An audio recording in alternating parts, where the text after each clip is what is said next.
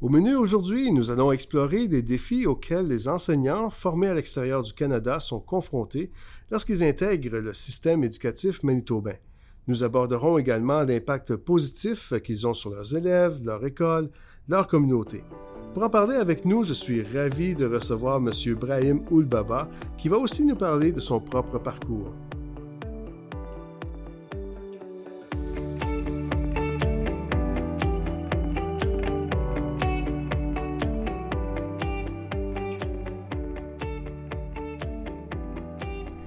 Écoutez Au cœur de l'éducation avec Simon Normando, un balado de la Manitoba Teacher Society.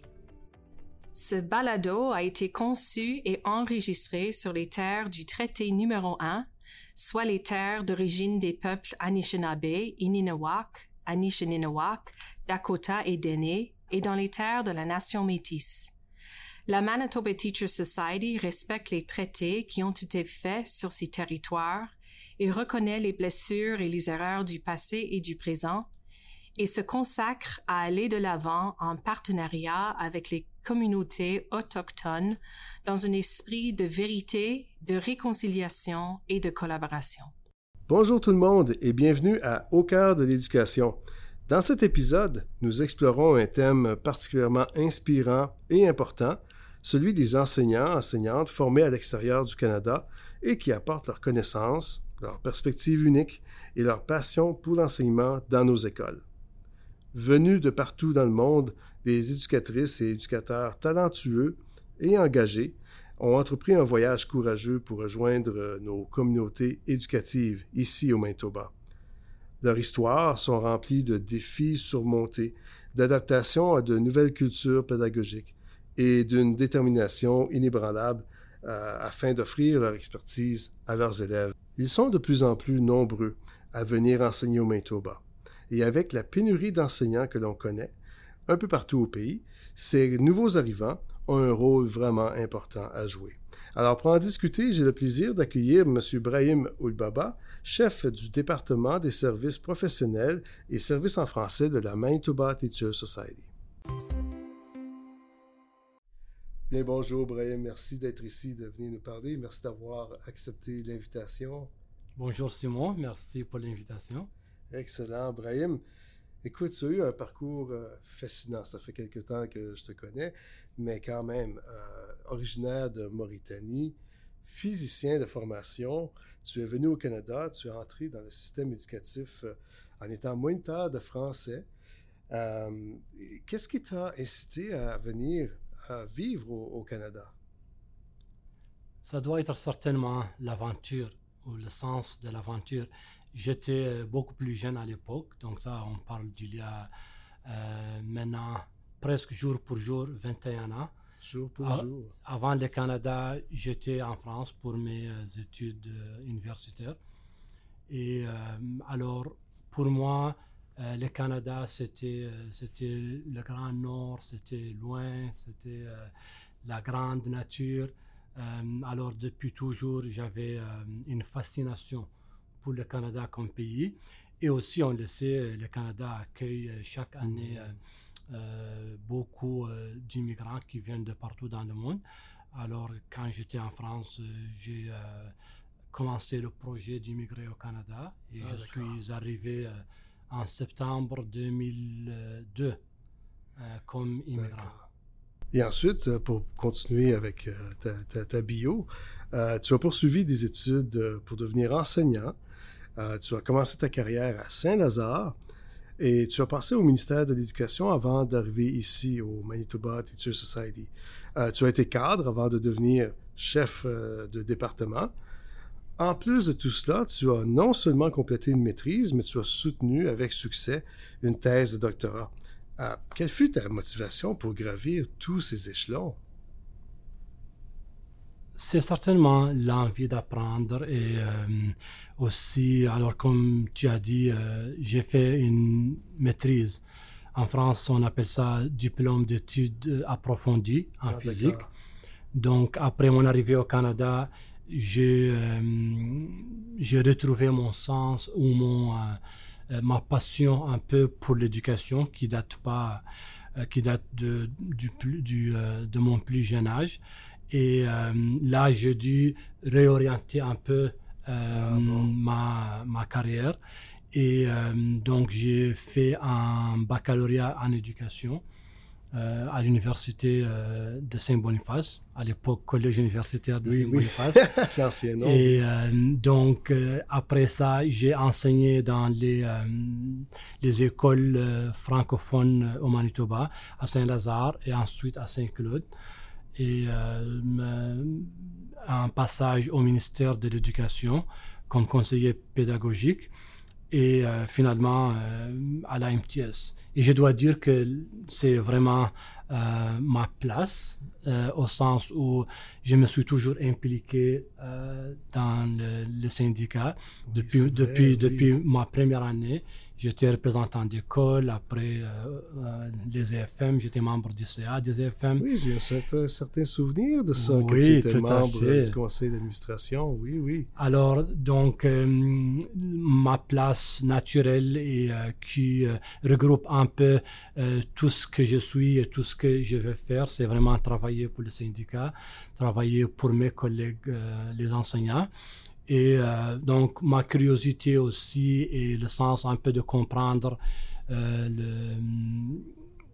les, complexités euh, des, questions m'a poussé à poursuivre un doctorat en éducation à l'Université du Manitoba, notamment sur la question, j'étais très curieux et je voulais pousser un peu ma compréhension pour toute la question de l'identité. Ah, et donc, euh, mon thème de doctorat était sur la construction identitaire des jeunes musulmans dans des ah, écoles euh, au Manitoba, et notamment dans, dans des écoles euh, islamiques à Winnipeg. Wow, c'est fascinant. À mes yeux aussi, tu es un très bel exemple de quelqu'un qui s'est bien établi ici. ça fait plus de 20 ans que tu braves les rigueurs de l'hiver manitobain. Euh, comment s'est déroulée ton intégration au Manitoba? Comme, quels ont été les changements euh, les plus grands pour toi? Euh, comme j'ai mentionné, je suis arrivé, je débarqué à Montréal d'abord. Ah et donc, quelques mois passés à Montréal, je suis arrivé à Winnipeg. donc, mon premier hiver était à Montréal. Ah, d'accord. C'était un peu plus doux, j'imagine. Oui, exactement. Alors, euh, euh, c'était pas l'impression que j'avais à l'époque, mais après avoir connu l'hiver euh, manitobain, là, oui, je peux dire que je peux dire que celui de Montréal était plus doux. donc, c'est ça. Arrivé à, Winnipeg pour des cours d'anglais, et je suis vraiment tombé amoureux de la ville de Winnipeg. J'ai aimé la taille. J'ai passé quatre ans à Paris, presque une année à Montréal.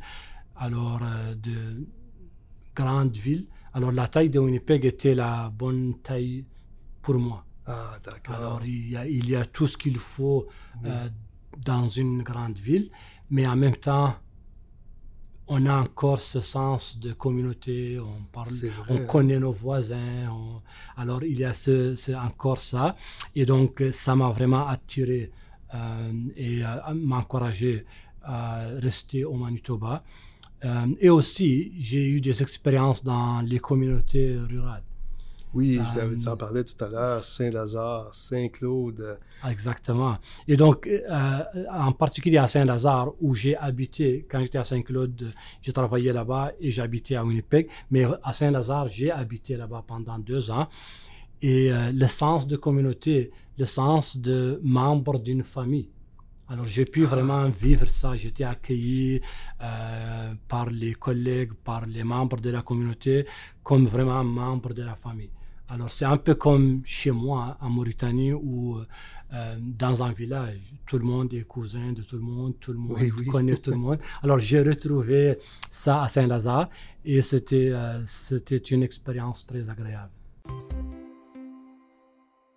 Je t'écoute parler et euh, c'est une belle histoire et tout ça, mais, mais, mais je sais que parfois il peut y avoir des défis. Comme selon toi, quels sont les défis que les enseignants, enseignantes venant de d'autres pays pourraient euh, faire face euh, lorsqu'ils viennent ici enseigner au Manitoba, selon toi?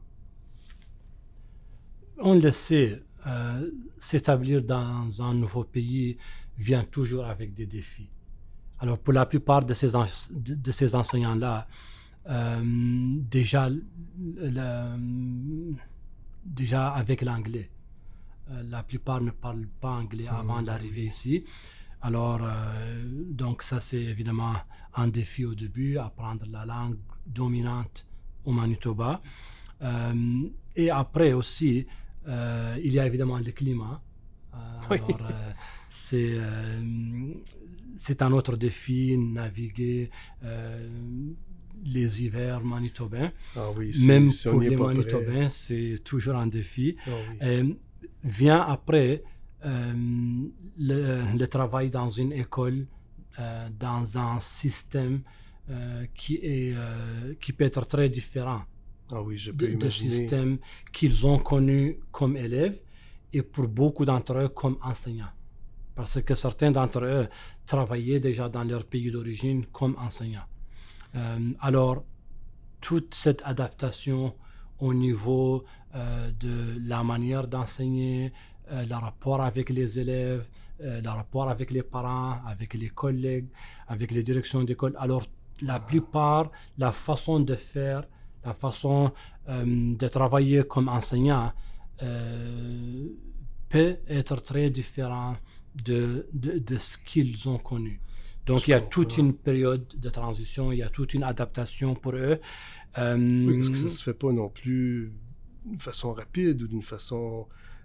Ça, prend une certaine période de temps pour t'adapter, comme dans toutes choses d'ailleurs. Ça prend quand même une période de temps pour comprendre et, te, faire la main avec les façons de faire de, du nouvel endroit. Exactement. Alors ça, c'est, ce sont vraiment les plus grands défis euh, auxquels ils font face. Puis on aura certainement l'occasion euh, de revenir sur certains de ces défis-là plus en détail. Il y a évidemment les normes culturelles. Euh, alors ça, comprendre les, les normes culturelles de la communauté d'accueil, euh, ça prend du temps. Euh, autant pour eux que pour leurs collègues aussi, euh, pour qui, pour certains d'entre eux, ça pourrait être la première fois qu'ils travaillent avec quelqu'un qui vient d'une autre culture ou, ou d'un autre pays. alors c'est une adaptation, c'est un nouvel apprentissage pour tout le monde. C'est immense comme, comme défi quand tu y penses, comme, comme enseignant souvent on fait nous-mêmes référence à comment on a été enseigné dans notre jeunesse ou comment on fait des références à comment les choses étaient. Alors maintenant, si tu ajoutes une couche de plus en étant dans un nouvel endroit, euh, ça, rend juste le, défi encore plus, encore plus grand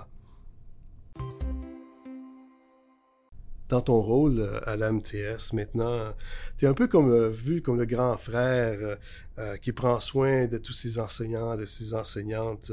D'ailleurs, tu donnes un atelier spécifiquement destiné à ces enseignants enseignantes qui viennent de l'international. Dans tes conversations avec eux et avec elles, quelles questions qui reviennent dans, dans ces conversations-là? C'est une bonne question. Alors, la plupart de ces, de ces commentaires-là et de ces discussions, il y a les discussions tournent autour de d'un besoin d'appui pour les accompagner afin de faciliter leur transition. D'accord. Alors, c'est vraiment ça. Ils voient ça comme une transition, comme on a dit, dans un nouveau pays, un nouveau système.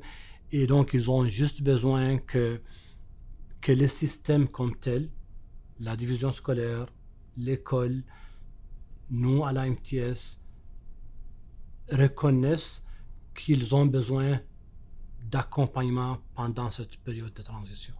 Donc, que ce soit au niveau de mentorat, leur euh, désigner euh, des mentors qui euh, vont avoir ces rapports personnalisés avec eux et qui vont leur permettre, qui vont être là pour répondre à leurs besoins spécifiques. Qu'est-ce que j'ai fait pour la discipline? Qu'est-ce que j'ai fait pour mon premier bulletin, ma première rencontre avec les parents? Alors de quoi j'ai besoin lors de ces premières, premières, la première fois que je fais ça, la première fois que je fais Ah, ça. Alors, c'est vraiment au niveau de ressources qui répondent à leurs besoins spécifiques. Euh, donc, et c'est au niveau de la division, comme je dis, c'est euh, il y en a qui que c'est plus au niveau de l'école, la Mhm. direction d'école, euh, les collègues, et je dirais même le besoin d'accueil aussi dans la communauté. Surtout Oui, ça, quand ça c'est important. surtout quand c'est à l'extérieur de Winnipeg.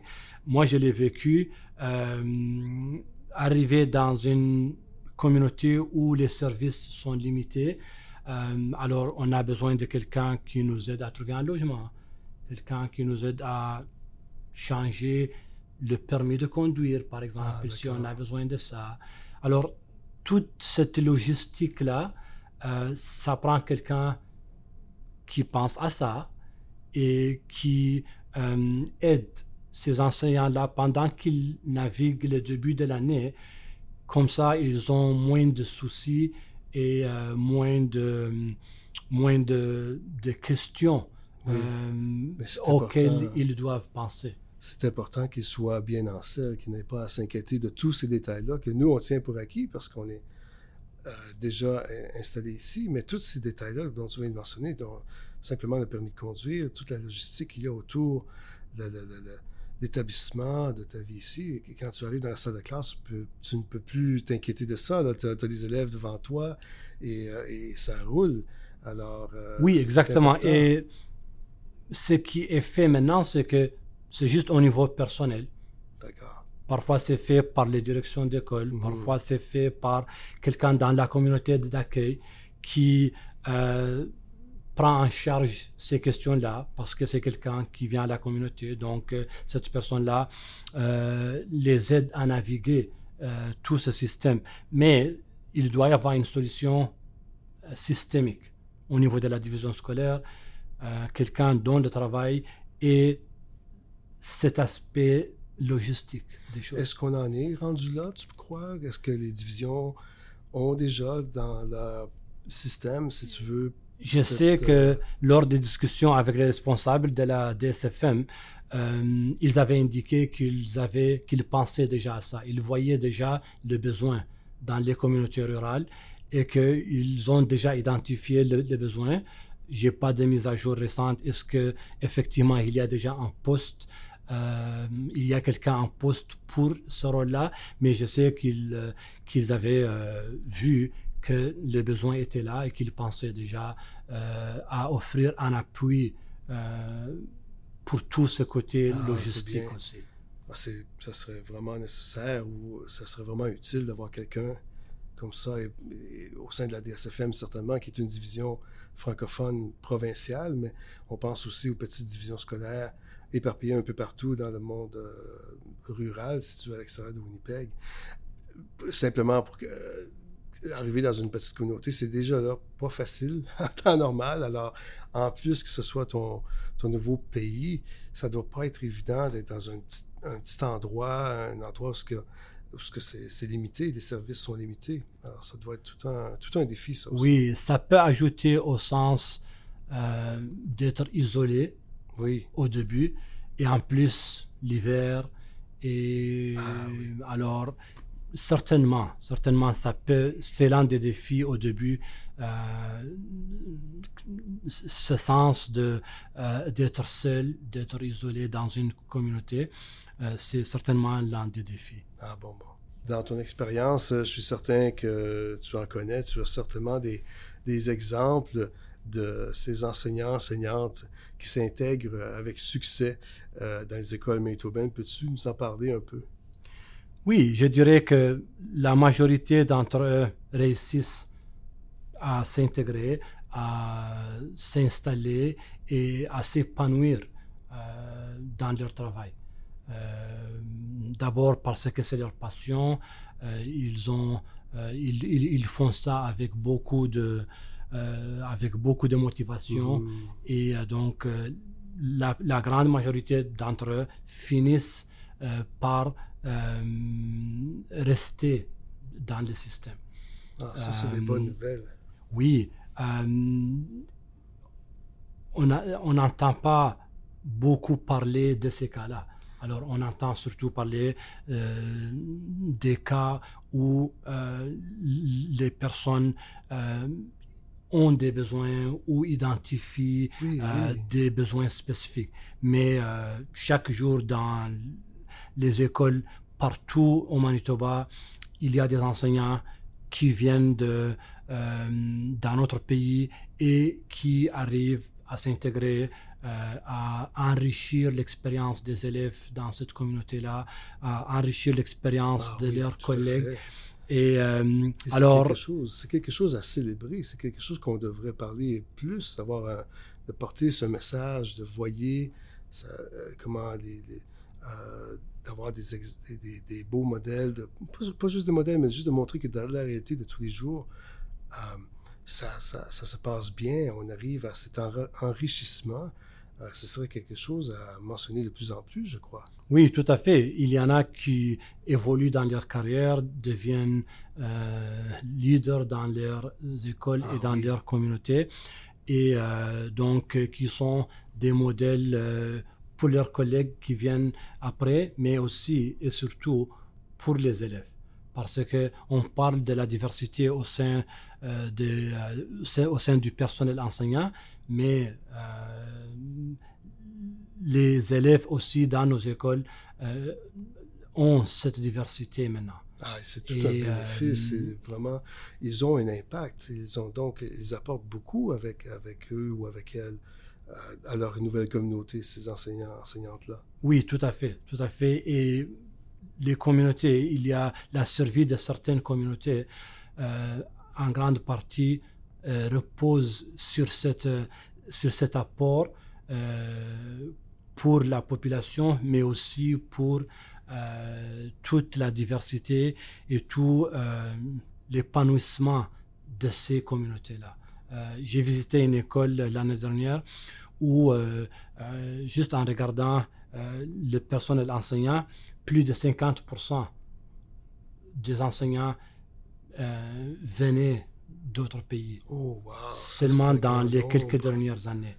Euh, alors, ça c'est la nouvelle réalité euh, des écoles, euh, surtout des écoles de langue française. c'est, on voit le même phénomène évidemment en anglais, mais proportionnellement en termes de nombre, c'est plus, c'est peut-être plus, plus, plus, plus important, plus important au sein des écoles françaises. Oh wow, je n'avais pas réalisé ça, mais ça, ça, montre aussi le rôle crucial, tellement important euh, d'avoir euh, ces enseignants, enseignantes-là dans, dans, des milieux où normalement, si on n'avait pas ces, s'ils n'étaient pas là, euh, ce serait tout simplement, ces milieux-là pourraient être appelés à disparaître. Certainement, certainement, on le sait. une école qui ferme dans une communauté, dans beaucoup de cas, ça signifie euh, le déclin de cette communauté-là. Ah, oui. Ah, clairement. Alors, on voit bien qu'il y a un impact positif. Quels, sont d'autres avantages que tu dirais, que tu pourrais partager avec nous que de, la venue de ces euh, enseignants, enseignantes?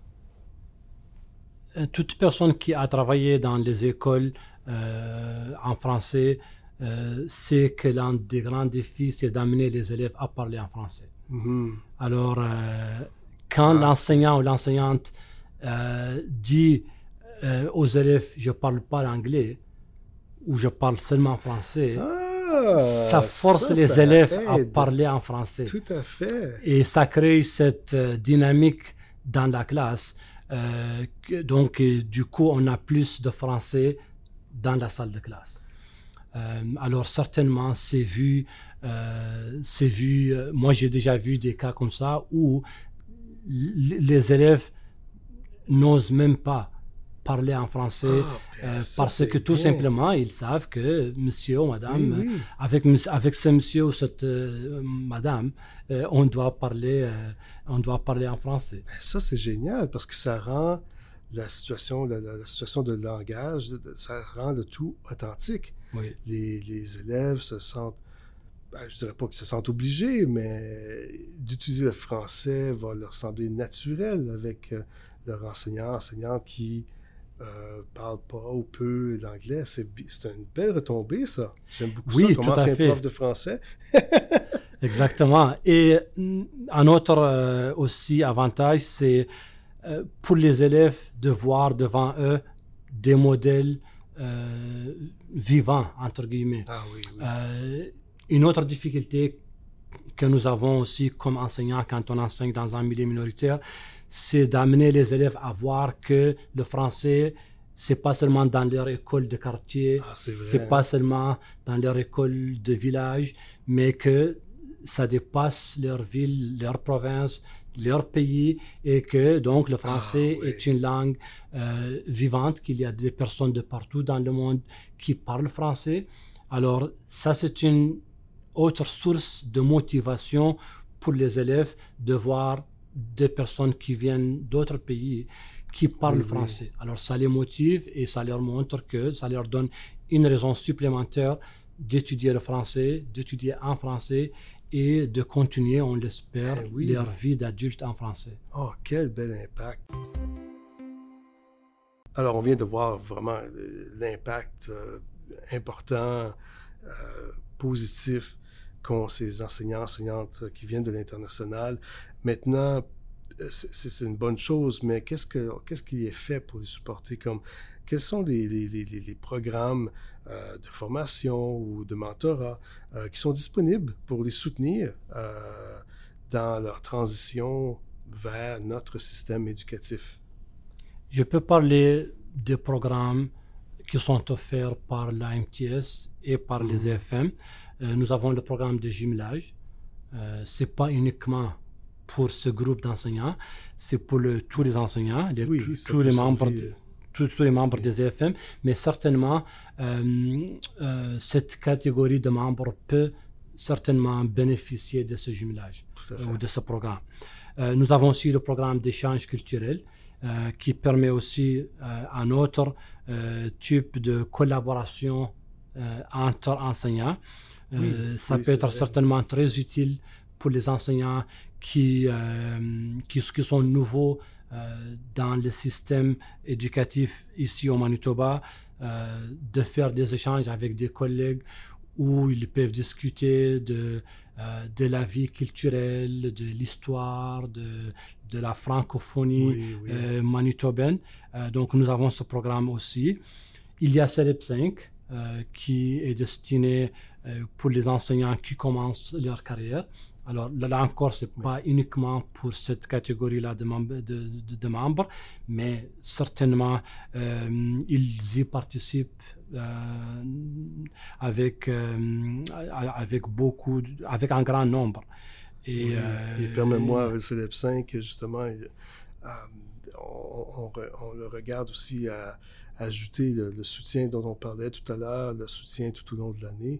Euh, on va ajouter ce qu'on appelle des relais du Célèbre 5 qui vont être des rencontres euh, tout au long de l'année scolaire pour justement voir euh, aux besoins de nos enseignants, enseignantes tout au long de l'année scolaire. Alors, c'est- quelque chose de nouveau. Je peux en parler parce que c'est quelque chose que j'ai aidé à, organiser, mais oui, le CELEP 5 est définitivement quelque chose qui peut aider avec ça. Mais voilà, je ferme la parenthèse. Oui, non, tout à fait, tu as raison. Depuis l'année dernière, nous avons un séminaire euh, organisé ici par la MTS euh, qui est destiné spécifiquement aux enseignants euh, qui ont fait leurs études à l'extérieur du Manitoba. Alors, c'est une journée et j'en profite pour dire que ce sera le 2 euh, décembre. Et nous allons envoyer les informations bientôt dans les écoles.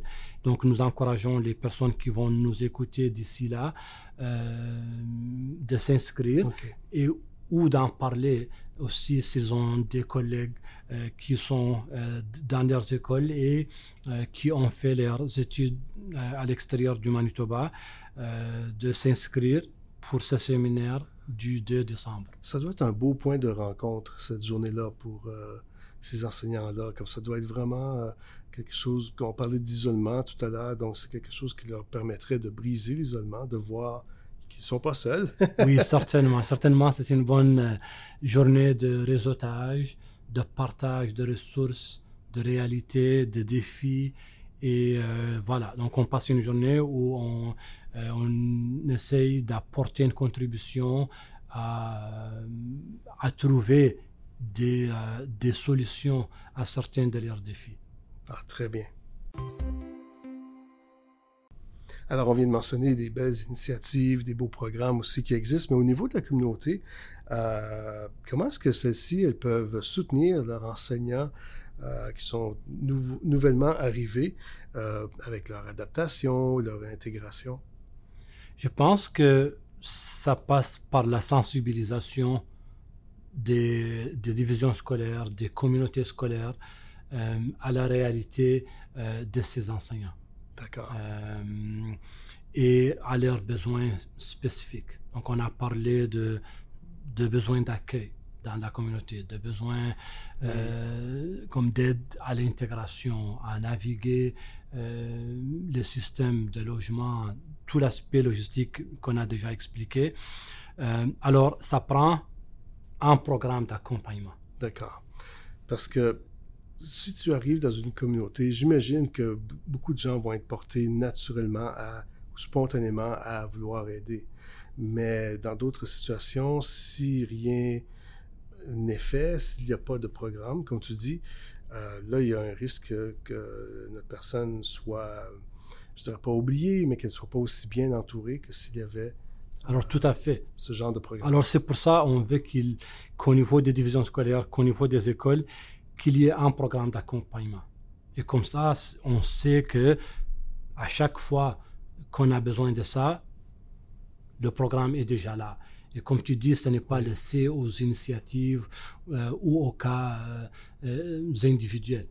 C'est ça. Comme ce qui se passe, la plupart des communautés le font déjà, mais euh, ça doit être quelque chose de systémique. Alors, qui est là et qu'il y a plusieurs, plus, plusieurs étapes. Parfois, ça commence même à l'accueil à l'aéroport. Ah, ça va dès le départ, comme ça. Oui, hein? comme quand ces enseignants, quand ces enseignants-là arrivent fin août. Il y en a qui arrivent, qui, euh, qui arrivent à Winnipeg et que, qui ne connaissent personne. Alors, on les prend en main aussitôt arrivés, même parfois Il y a, avant. Dans, ça se Ah, fait ça, déjà dans certains cas, mais dans d'autres cas, la personne euh, arrive à l'aéroport et doit se débrouiller euh, oui. jusqu'à l'arrivée à sa communauté d'accueil.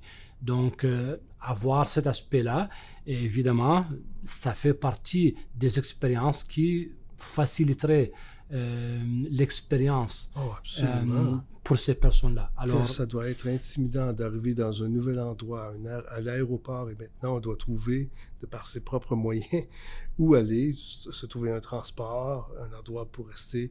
Enfin, j'imagine qu'il y a quand même des préparatifs qui se font avant de, de- de quitter euh, le pays, d'arriver euh, au Canada, mais quand même, d'avoir cet accueil-là, ça doit faire toute une différence. Oui, la plupart de ces personnes-là, c'est pas leur premier voyage. Ils savent comment se débrouiller dans de Oui. telles situations. Mais quand, quand, quand l'accueil commence avec ça, on part sur de bonnes bases. Oui, l'expérience est beaucoup plus... euh, Exactement, beaucoup plus agréable. oui, c'est ça. Et ça montre aussi l'engagement de la communauté scolaire et de la division scolaire euh, envers ces, ces nouvelles euh, ou ces nouveaux membres du personnel. Et comme on disait tout à l'heure, à la quantité qu'on est appelé à, à recevoir, parce que les nombres augmentent, euh, ceci va devenir encore plus important de, de faire en sorte qu'on ait ce- ces, ces genres de, de- de programmes d'accueil de façon systémique, comme tu dis, ça va devenir euh, capital, qu'on ait ça un peu partout. Oui, tout à fait. Et évidemment, on a parlé du programme de mentorat aussi. Alors ça, au niveau de l'école, c'est crucial. Les divisions qui le font euh, voient, euh, voient les résultats.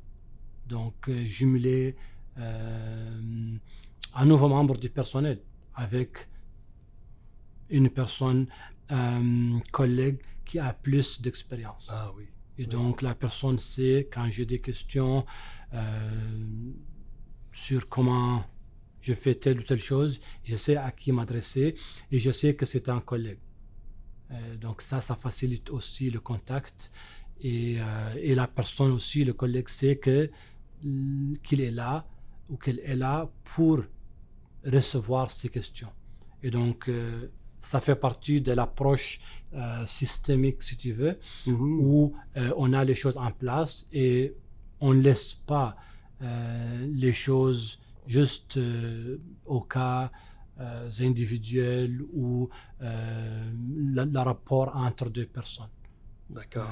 alors on doit s'assurer que les solutions sont là et comme ça la personne arrive et sait où s'adresser pour les différentes questions. Ah, il y a beaucoup de travail à faire sur ce plan-là, j'imagine, pour qu'on soit rendu à ce que ces programmes-là, c'est ces initiatives d'accueil soient tout partout et soient faites de façon, euh, euh, je ne dirais pas automatique, mais que tout, tout, les, tout enseignant, enseignante qui arrive, l'international puisse en bénéficier. Donc, il y a encore beaucoup de travail à faire, j'imagine. Oui, tout à fait. Alors maintenant qu'on a parlé des, de, comment accueillir nos, euh, nos enseignants venant de l'international, ceux-ci, ceux et celles-ci doivent passer au travers de plusieurs étapes, euh, de plusieurs exigences, euh, quand ils doivent euh, arriver ici pour obtenir leur certification et enseigner au Manitoba. quelles sont les principales étapes, tu dirais, dans cette démarche? C'est vraiment du cas par cas. Ça dépend du pays d'origine, ça dépend des études que la personne hmm. avait faites. Et donc, quand quelqu'un arrive au Manitoba et euh, qui veut enseigner doit soumettre une demande au bureau des brevets de l'éducation du Manitoba, euh, du ministère de l'éducation du Manitoba. Et euh, donc, si la personne était enseignante dans son pays d'origine, ça dépend de la formation. Dans la plupart des cas, ils ont soit un brevet permanent ou un, ou un brevet provisoire qui leur permet de commencer à enseigner et euh, qui doivent compléter les exigences. Euh, on leur donne quelques années pour compléter les exigences pour avoir un brevet permanent. Si quelqu'un n'était pas enseignant, ce qui arrive, c'est qu'ils doivent avoir le brevet doivent avoir le brevet d'enseignement. Donc, ils, vont à l'université de Saint-Boniface, à la faculté de l'éducation, et euh, on voit le nombre augmenter justement dans les dernières années, ce qui est une excellente euh, nouvelle. Et euh, la faculté fait un excellent travail aussi pour euh, accompagner ses étudiants. Et ça, c'est un autre volet de notre travail. C'est on collabore aussi avec la faculté de l'éducation de l'USB ah pour offrir de l'appui à ces étudiants pendant leur expérience ou leur temps à la faculté. Comme ça, quand ils commenceront à enseigner, ils seront déjà euh, mieux euh, équipés, si tu veux, pour euh, enseigner dans une école au Manitoba. Oh, très bien. donc c'est ça, c'est vraiment du cas par cas. ça c'est chaque histoire est, unique, mais chaque pays a son propre système éducatif. Même au Canada, chaque province a même ses propres euh, exigences ou, règles. Alors, pour se retrouver, c'est bien d'entendre que les universités, euh, la MTS travaillent ensemble pour aider à guider euh, ces enseignants, enseignantes-là dans cette démarche qui peut être assez costaud quand même. oui, oui, tout à fait. Donc ça, c'est pour, pour le brevet. Pour leur expérience, c'est la même chose. Pour ceux qui étaient enseignants, euh, si c'était euh, dans des écoles publiques, la plupart, euh, dans la plupart des cas, l'expérience est reconnue. alors ça dépend. Ça dépend vraiment du cas par cas, là aussi, pour, pour la reconnaissance de l'expérience. Excellent. Et si jamais il y a des questions, on peut quand même euh, dire aux enseignants d'appeler à la MTS, on pourra les, euh, aider euh, dans cette démarche aussi. Oui, tout à fait. Nous avons des membres du personnel qui sont là pour aider justement les enseignants à s'assurer que, que leur expérience a été reconnu comme il faut. Et donc, nous les encourageons de nous contacter et nous ferons le suivi avec, les, bureaux, avec les bureaux des brevets pour être certain que le processus était suivi. Très bien. Alors, avec tout cela, quelles sont tes, tes réflexions sur l'avenir euh, face à l'intégration de ces enseignants dans le système éducatif manitobain? Comment ça pourrait, par exemple, influencer les, pratiques pédagogiques ou encore les politiques euh, éducatives euh, à l'avenir? Quelles sont tes, réflexions là-dessus? Je dois dire que c'est l'avenir, c'est mm-hmm. la réalité. Et la tendance montre que le nombre d'enseignants formés à l'extérieur du Canada et qui enseigne au Manitoba est à la hausse chaque année. Oui.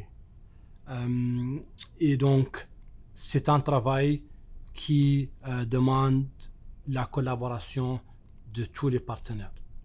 Euh, les divisions scolaires, le ministère de l'Éducation, la faculté de l'Éducation et, et la MTS et les EFM, évidemment. Oui. Et je, je peux dire excuse-moi, ça concerne tout le monde. Alors, tout le monde doit travailler ensemble justement pour euh, offrir une meilleure expérience. C'est ça, c'est ça notre vision. Et euh, nous, euh, nous sommes prêts et nous le faisons déjà. Nous travaillons avec les divisions scolaires qui nous contactent pour de l'appui. il y a des initiatives avec, avec certaines divisions scolaires déjà en place. Euh, il y a le travail que j'ai mentionné avec la, avec euh, la faculté de l'éducation de l'USB. Euh, et donc, nous, à notre niveau, à la MTS et aux EFM, nous, avons des, nous avons développé des ressources qui sont spécifiques pour cette catégorie de nos membres. et nous continuons à les écouter pour créer l'espace pour qu'ils identifient et, et, qu'ils nous aident à ensemble trouver euh, les, euh, les programmes et les services appropriés euh, pour leur permettre d'améliorer encore plus leur expérience dans le système éducatif au Manitoba. tout le monde a intérêt à ce que euh, on parle souvent du recrutement, mais il y a aussi la rétention. Oui, tout à euh, fait. donc, nous avons tous intérêt à ce que les personnes qui euh, rentrent dans le système décident d'y rester. Et mhm, donc, ça passe par la création de conditions de succès pour tous les enseignants qui commencent leur carrière en éducation. Et nous, nous sommes là pour collaborer avec les différents partenaires pour arriver justement à cet objectif-là. Alors, je t'écoute et j'entends que la voix de ces enseignants, ces enseignantes-là doit être entendue. On veut leur implication aussi. On a besoin de d'eux pour nous diriger dans les, les, initiatives, les programmes, ainsi de suite. Et c'est tout le monde ensemble qui va, euh, qui doit travailler, mettre la main à la pâte, comme on dit, tout à fait. Et justement, j'en profite pour demander euh, à ceux d'entre eux qui vont euh, nous écouter que je les, je les encourage à s'impliquer au sein de la MTS, au sein des EFM, de leur association locale, et ça leur permet de d'élargir leur leur perfectionnement professionnel et leur euh, réseautage, euh, et aussi de s'assurer que leur voix est entendue Absolument. Euh, et de participer au nom de leurs collègues qui vivent la même réalité, de participer à l'élaboration, d'être actifs, de prendre une, un rôle dans l'élaboration de ces programmes-là et de ces solutions. Parce que sans eux ou sans leur voix, euh, on ne peut jamais être certain que ce qu'on fait répond à leurs euh, besoins, et à l'objectif.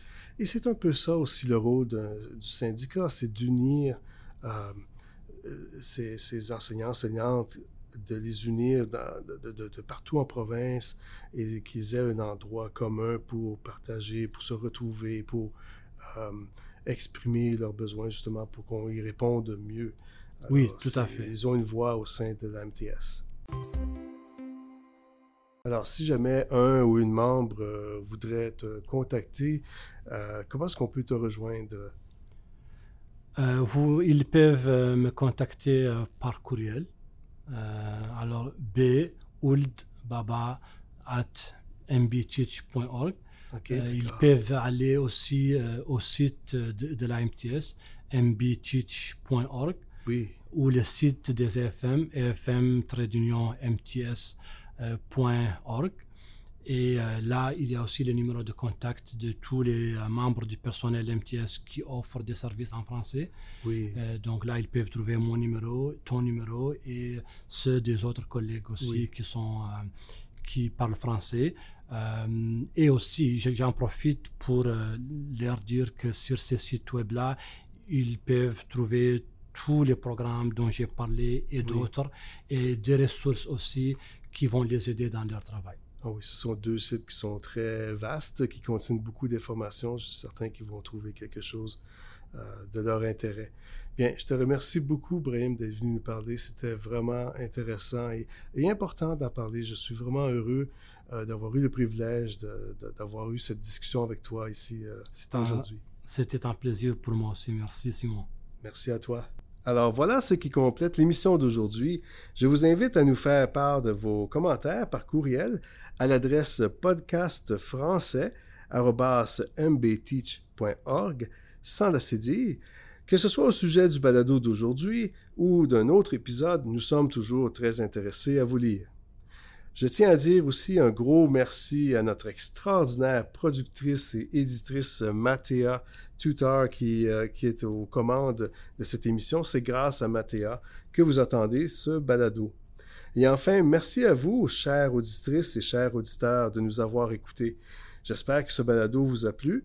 Je vous invite à vous abonner afin de ne rien manquer parce que nous préparons d'autres épisodes et que nous espérons que ces épisodes-là vont vous plaire. Je vous dis donc à la prochaine pour un autre épisode de Au cœur de l'éducation. Au revoir.